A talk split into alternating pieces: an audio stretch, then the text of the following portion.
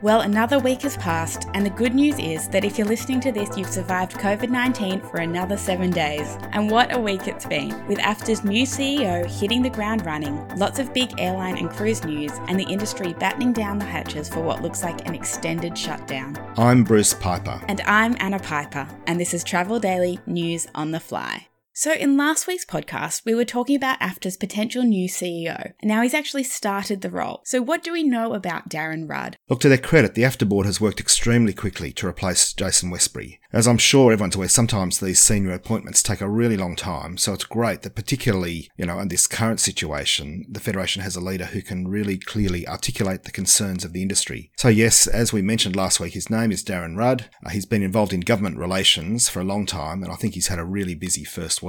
And what has his first week involved? Well, on his first day, last Monday, he was already out having a meet and greet with some travel agents in Sydney's western suburbs, and he brought along the local member to really help the message of the industry's COVID-19 plight really sink in. And since then, I believe he's also been in Canberra for some urgent talks with the ACCC, which I presume we'll hear about in the coming days. He's also aiming to meet agents right across the country to hear firsthand about their concerns. He's also part of AFTA's regular webinar series, and in fact, members who want to sort of interact with him can take part in his first appearance this afternoon in the Federation's weekly Friday update. And I believe, as well as the ongoing corona crisis, some other big issues have also reared their ugly head this week. That's right. Yesterday, Singapore Airlines really dropped the hammer on the industry, I feel, with the confirmation that it's going to charge a US $12 per ticket fee for bookings that are made in the GDS outside of the new KrisConnect NDC platform. It came as a bit of a shock to the industry, I've got to say, particularly since earlier in the year, Singapore Airlines did this major national roadshow to highlight the new system, which, is pretty nifty,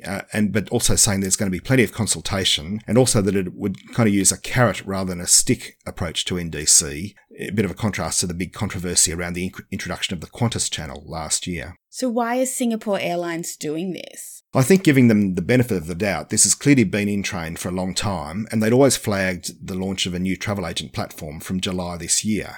July's rolled around, and unfortunately we're in the grip of this pandemic, which has made the timing seem to be particularly unfortunate for travel agents. They're rolling it out to make the platform for selling their airfares and products richer and better for travel agents, much more complex products than are possible through GDS, which NDC does. It enables all sorts of stuff like you'd see for sale on the airline direct websites, ancillaries, seat selection, meals, potentially special offers for frequent flyers, all sorts of things. And so it's really great to be making this available to agents who want to take it up. But what's a bit of a kick in the guts is that effectively those who want to keep selling through existing platforms are going to be penalised. It is, interestingly, a flat fee of US dollars per ticket, unlike Qantas, I think, is per segment, and Lufthansa and other airlines are also doing it per sector. Whereas SQ, it's regardless of whether it's one way, a return, or even a complex itinerary. And Singapore Airlines had really made pains to insist it's nothing to do with trying to push consumers away from agents and towards direct, but rather to encourage agents to adopt the benefits of NDC. So the idea is great, and I think it'll definitely provide benefits in the long term. But in the current market, you've got to imagine heaps of agents aren't even working and certainly have their offices closed. And now they've got to sort of rework some of their workflows, work on their business, integrate this new platform, and in a situation where, of course, they've got no revenue whatsoever. Don't get me wrong, the industry loves Singapore Airlines. I love Singapore Airlines, and the local SQ teams has been very, very supportive of agent distribution. But just every week at the moment, there seems to be another hit to the travel agency sector, and this really hasn't helped, unfortunately. And while we're on the subject of aviation, there's been some big news in the domestic market this week. What's the latest with Virgin Australia? Yes, as we mentioned in last week's podcast, Virgin Australia is taxiing on the runway towards a relaunch under its new ownership. And last Friday, the administrators from Deloitte signed a formal deal with Bain Capital, one of the shortlisted bidders. And it's still subject to approval by creditors at a meeting planned for next month. But if that is approved, it looks like what people are calling Virgin 2.0 could debut in September.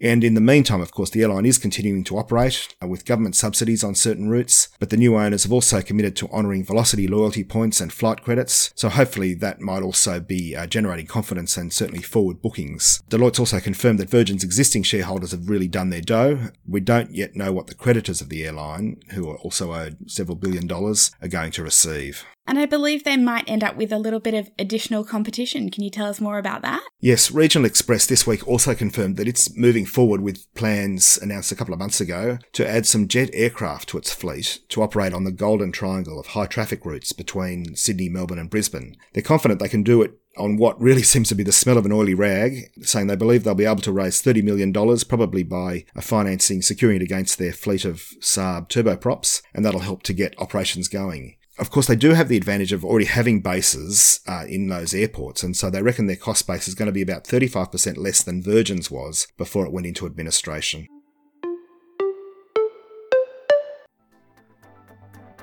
Today's episode of News on the Fly is brought to you by Travel Bulletin. This month, we take a look at the way a number of operators are adapting to the challenging conditions imposed on the travel industry due to the coronavirus. Many of these businesses have pivoted, adding new products, offerings, and appealing to new source markets. To find out more about the innovation of these companies and much more, read the July issue of Travel Bulletin now. Head to travelbulletin.com.au to check it out.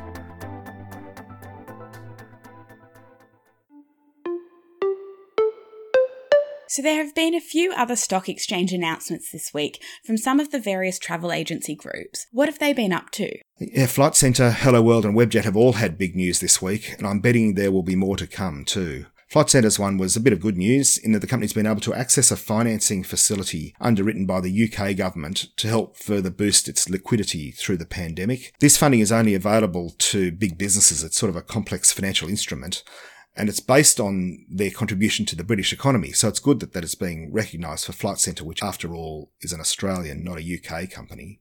Webjet's announcement was also interesting. As our listeners will of course recall, Webjet was one of the first ASX listed companies to sort of reveal the huge hit that the border shutdowns were having. They went to the market quite early after placing their shares in an extended trading halt, and they managed to pull a rabbit out of the hat, raising about $350 million in new equity, which was, you know, a good outcome at the time, and they believed it would put them in a great position to ride out the pandemic and come out of the blocks racing once the borders reopened. So in this week's announcement that they're going for another $160 million through a thing called a convertible note is quite intriguing. Look, CEO John Guxik's a smart operator, and they might have seen an opportunity that they want to take up. They've definitely managed to do it at a low and attractive interest rate, but the announcement also revealed how much of that first $350 million they've got left, and clearly they've been burning through it pretty quickly, which of course is understandable. They've had a lot of layoffs and redundancies, but it's pretty concerning if that burn rate continues. Anyway, they reckon they're positioning for the recovery, so let's hope so. And what about Hello World? Hello World announced the sale of its US wholesale operation, which for many years traded under the name of Qantas Vacations. It's definitely the end of an era. They've sold to a Seattle-based company called Down Under Answers, which is a sort of outbound specialist for South Pacific, Australia and New Zealand. And just like when Hello World sold Insider Journeys a few months ago, there's a deal in place to ensure that the inbound business from North America continues to be fulfilled by Hello World's local AOT operations and, inbound in Fiji as well. They didn't say how much they got for the business. They said it wasn't material, but effectively they think that in these current times, it's better for the operation to be in someone else's hands. The brands included Travel 2 and Islands in the Sun, not Qantas Vacations, because in March, Hello World had already relinquished the rights to the Qantas Holidays and also Qantas Vacations brand, which have now gone back to Qantas. So what's happened in the world of cruise this week? Yeah, there's been a few big announcements in cruise. Some good news, Dream Cruises returning to do some short cruises out of Taiwan. They're saying they're the first cruise line to relaunch, but they're not. Hurtigruten, as we know, is already cruising again in Norway. But there was also the bombshell confirmation by Aurora Expeditions that its CEO, Bob Halfpenny, had actually resigned a couple of months ago. So they're now looking for a new CEO. And also in that expedition cruise space, in Cruise Weekly, we had the fascinating story that One Ocean Expeditions owner, Andrew Prossin, is actually planning on resurrecting the brand. This is a expedition operator that ceased trading just after Christmas for reasons totally unrelated to COVID-19. You've really got to admire his gumption. He told a Canadian, I think it's a bankruptcy court, that he was talking to other cruise lines about securing some of their idle ships for a reborn operation. And I think he's planning to fund it by suing the Russian owners of a couple of ships One Ocean used to use, which had their charters unexpectedly terminated, which sort of started this whole debacle happening for One Ocean. Wow, so much intrigue. And I believe the new issue of Travel Bulletin Bulletin is out now. Yeah, look, I'm so proud of our team who've continued to push out all of our publications despite the current situation. It's online now at travelbulletin.com.au, packed with lots of juicy news and analysis. We've done a rundown of